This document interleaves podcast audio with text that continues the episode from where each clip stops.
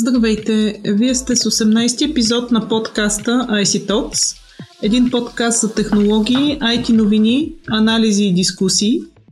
Аз съм Майя Бойчева, а днес мен е Добромир Иванов, главен изпълнителен директор на Българската стартъп асоциация.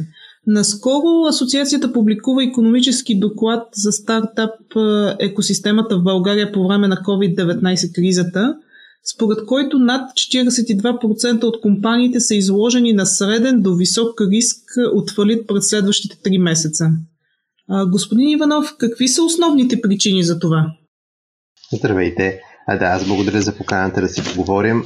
Ами, всъщност при нас, да, ние сме Беско, Българската стартъп асоциация. Част от Беско са над 500 компании, предимно стартъпски в компании. Всъщност, когато а, започна вече да се, когато бе изваредното положение, беше ясно, че настъпва ситуация на криза. Това, което ние почнахме да правим всъщност е, че а, една по една почнахме да прозваняваме компаниите, които са част от организацията и буквално просто провеждахме разговори, в които да видим кой как е, потенциално какви биха били рисковете от цялата тази ситуация, кой какви нужди има, какво би било адекватно като подкрепа.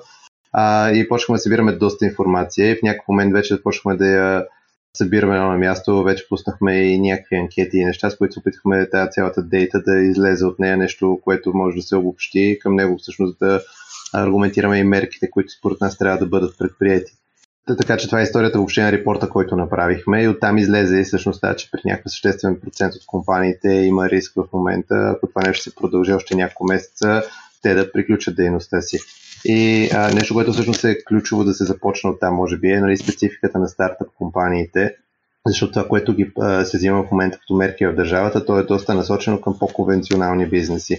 Това, с което стартъпите са различни, е, че а, те от една страна най-често са в по-ранен етап на развитие. Съответно, например, мерките, които до сега масово се говорят, те почти изключват компаниите, регистрирани през 2019 година.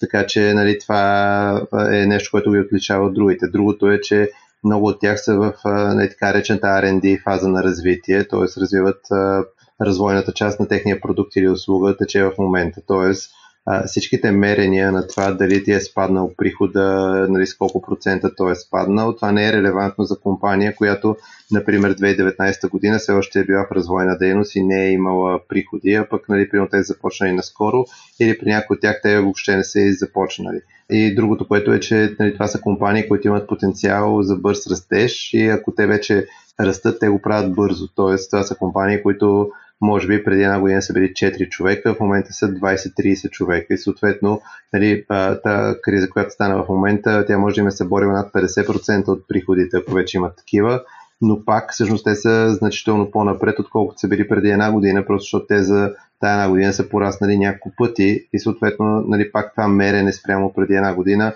то е адекватно за когато гледаш, нали, например, някои от големите корпорации, които от 20 години, те в общи линии са с някакви ръстове, които са в рамките на 1-2% и се движат доста стабилно, докато за този тип компаниите са много по-различни. Основните причини, поради които в момента компаниите изпадат в криза, те са няколко. Предните от тях е директно, защото индустрията им е спряна от работа. Например, компании, които са в сферата на авиация, транспорта, туризъм. Нали, това са а, компании, които те, не, те се намират в някоя индустрия, съответно, както и другите по-големи компании или повече установени, те също си страдат от стандартното нещо, от това, че покрай тая криза някои от индустриите на практика спряха да функционират. Така че нали, те, те са по съвсем обективна причина са в ужасно тежка ситуация.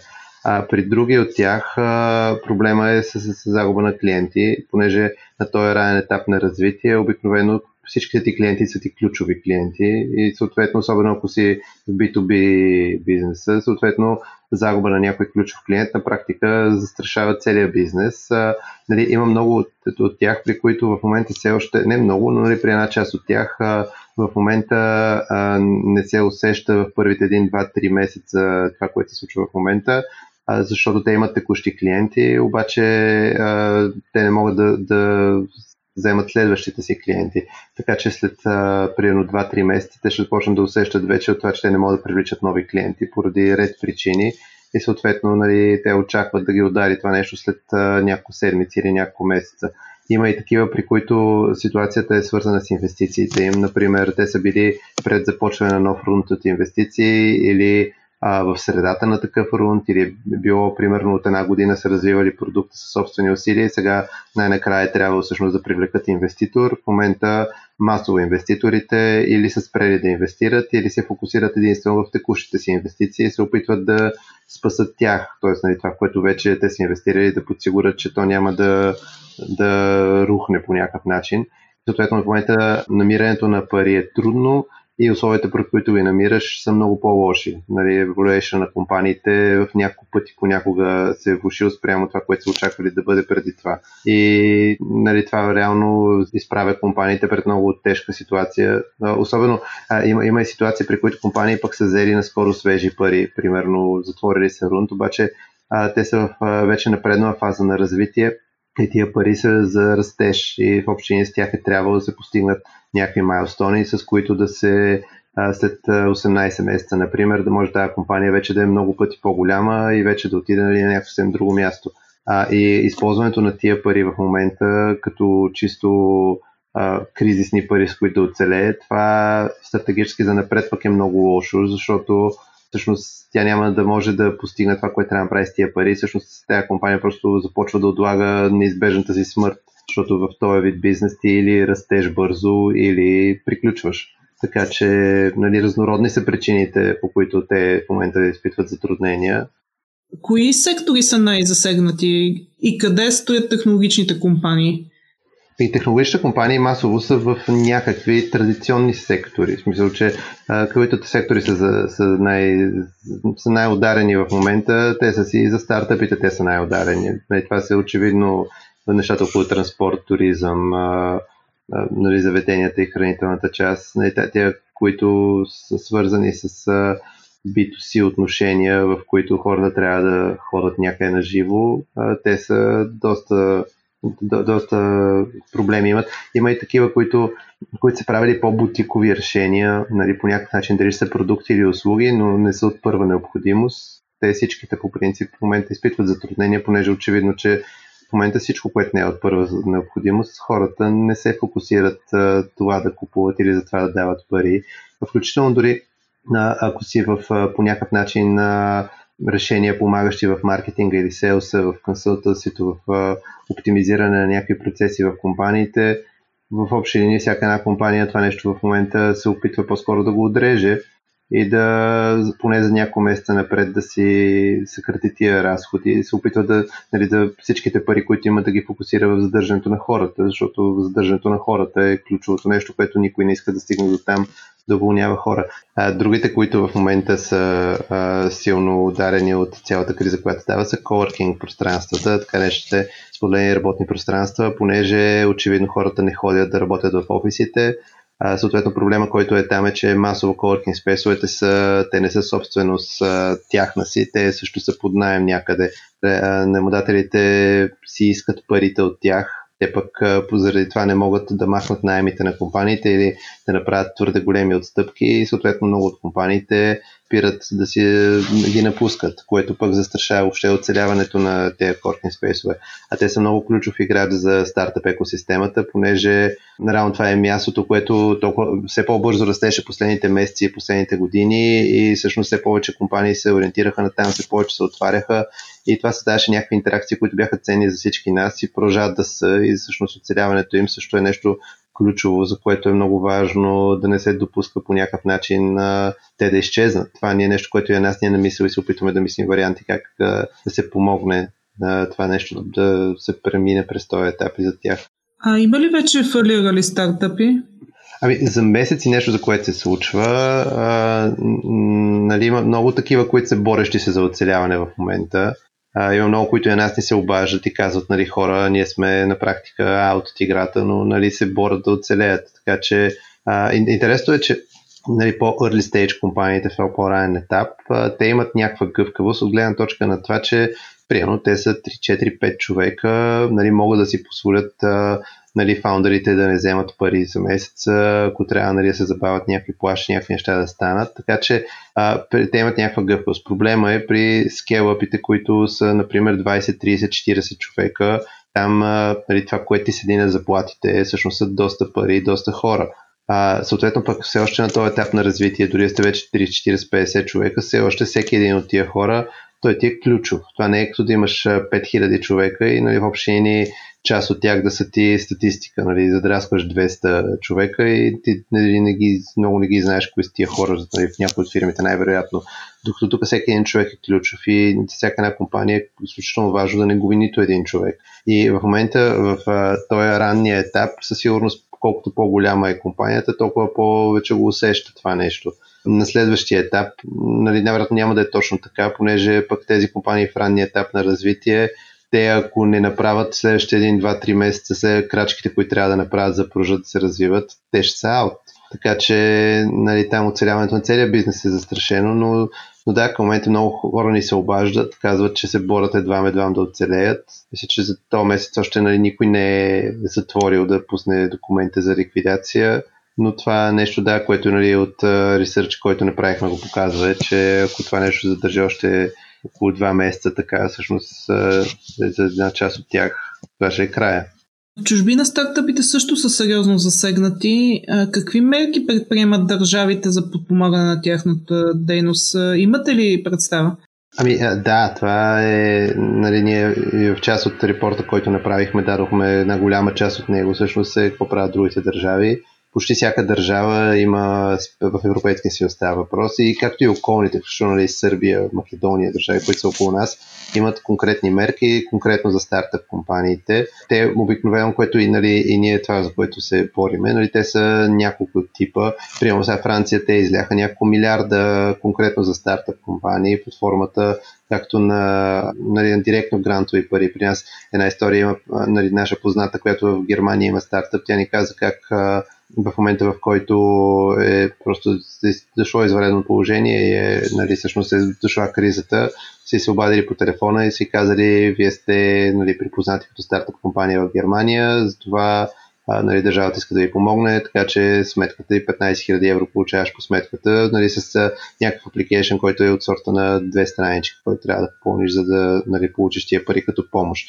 Така че такива къси пари, които са от сорта на 20, 30, 50 хиляди, 15 хиляди нали, евро. Такива пари чисто грантово. Много от държавите, конкретно за стартъпи, а и не само за стартъпи, по принцип за малки и средни компании, нали, много от държави това направиха. И, и това са нали, някакви такива кризисни спешни пари, с които да се покрие в момента нали, кризата.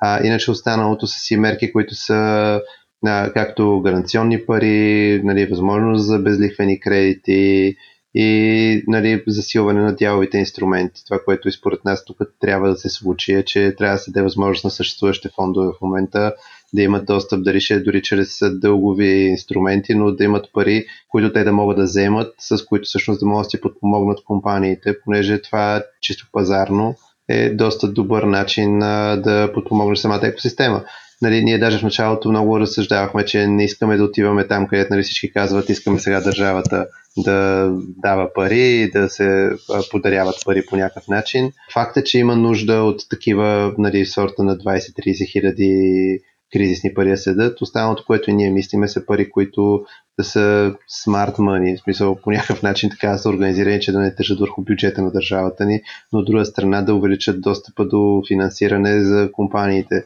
Най-добре през фондовете, за, през виси фондовете е най-нормалният начин, но и другото е да всякакви кредитни дългови инструменти през банките също нали, е възможност за тия, които имат нужда от тях. Това ли са мерките, които трябва да се предприемат? Вие анонсирали ли сте ги? Предвиждате ли да отправите предложения за тяхното внедряване? Да, значи а, ние нали, заедно с репорта и преди него на няколко пъти отправяме а, препоръки и предложения към правителството. На този етап това, което се прави от тяхна страна, показва някакво неразбиране за същността на този вид компании, както по критерии, които дават за това, което те дават, така и а, нали, примерно през фонда на фондовете, там се пускат едни, една възможност за кредитни до 50 хиляди лева, които да кажем, че това е, това е окей, okay. смисъл това като цяло е доста смислено за компаниите. Там надеждата ни е по принцип да се пуснат много по-бързо фондовете, които се чакат от доста време. Нали, това са Vitosha Ventures, Innovation Accelerator, който, колкото знаем, той в общение е в фаза, който е почти готов. И Morningside Hill, новия фонд, който е на Невек, нали, част от тях вече действат, част от тях все още не действат. Според нас спешното пускане на тия фондове е едното нещо, което може да се направи. Това сме го отправили като препоръки. Та има обратна връзка, че в общини спешно се действа това нещо да стане. А, оттам нататък, по принцип, се борихме за... Те вчера обявиха една мярка, която е там за 170 милиона, които те ще ги дават за между 3 и 10 хиляди лева по критерии, по които на практика изключват стартъпите. Ние се борихме това нещо да се промени. Нещата буквално се случиха толкова бързо, че нали, въпреки че ходирахме сигурно над 100 становища от стартъп компаниите, което беше доста яко като подкрепа от тях за това нещо, но това най-вероятно нито едно от тия становища не е било прочетено, което е доста разочароващо. И хубавото от цялото нещо обаче е, че правейки това формирахме доста по-цялостно предложение, не са, защото тук ние се борехме за някакви буквално а, закърпване на нещата през нещо, което те предлагат, което само по себе си според нас така не, че то не беше правилното нещо. А, така че в момента имаме някакво много по-цялостно решение, за което в общини и от страна на правителството има а, нали, на този етап подкрепа, че това трябва да стане. Така че в момента го доизчистваме като детайли. След целта ни е в следващите дни да е финализирано готово, да им се изпрати и се надяваме оттам да стане, което да покрива три неща. Едното са такива кризисни пари, другото е една кредитна линия, която според нас е доста смислена за стартъп скейл компании, другото е venture debt пари, през които да имат достъп фондовете да си подкрепят инвестициите. Това са в посока парите. А иначе нещо, което ние го виждаме като смислено да се направи, което може би е единствената мярка, която не касае пари, е един проект закон, по който работихме последните месеци, който е за създаване на нови дружества в търговския закон, който улеснява изключително много създаването на Option Pool, Investing, конвертируеми заеми и такива инструменти. Конкретно Option Pool-овете, ако се прокара по-бързо проекто закона, който в момента а, нали, трябва Министерски съвет да го разглежда по принцип. А, това би дало доста добър инструмент на компаниите, които нямат ликвидност, а, да могат да, а, да, да имат по-голям гъвкавост с използването на дяловете си, понеже когато трябва да задържиш служителите си, и нямаш пари, шансът ти е в общини да имаш гъвкаво да сключиш договори с тях, които да им обещаят участие в компанията, но това трябва да стане през някакъв тип option pool, а не през а, нали, това, което в ООД в момента директно да им прехвърлиш дяловете, защото това в общини ще обрече компанията на сигурна приключване, защото натрупването на твърде много съдружници, с които няма логика в момента да сте съдружници, нали, това нещо обрича компанията, така че вярваме, че това като механизъм държавата, го припознае, ще даде всъщност един доста гъвкава, една доста, доста гъвкава възможност за много от компаниите да си задържат хората и да имат инструменти различни от просто парите. А иначе аз като казах ликвидност, нали, това пак е в посока, защото стартъпите са различни, но нали, това са компании, които реинвестират всичките си пари в а, развиването на продукти и услугите си. Съответно, нали, премиера говори за мазнинка, тук мазнинка няма, както и нали, няма със сигурност бентлита и всякакви такива неща, които могат да се продадат така че това са компании, при които всич, всичко в банката е изтънено максимално много и всичко се реинвестира обратно в разработките, така че всяка такава криза ги прави изключително застрашени.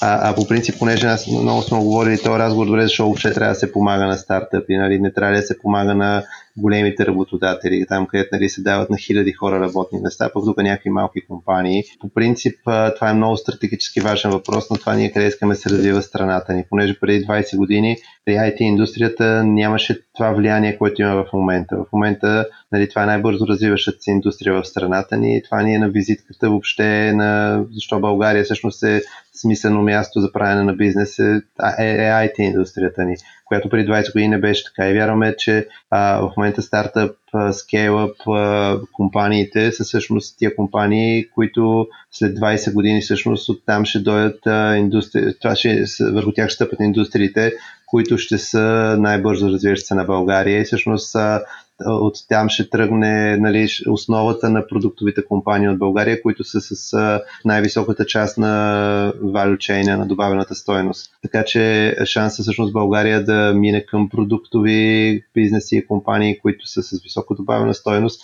е свързан с тия компании. И а, нали, там гледането на колко хора има днеска да работят там не е точно а, правилното мерене, понеже а, нали, там ние го виждаме как само за 2-3 години една компания нали, има едната година, примерно има 4 човека, на другата година има вече 50 човека, може да има след това може да станат 200 човека.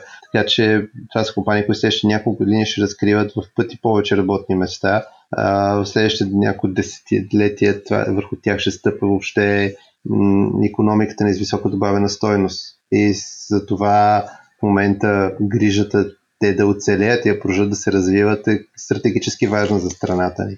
Добре, благодаря ви. Хареса ми, че завършихме така оптимистично и с поглед към бъдещето.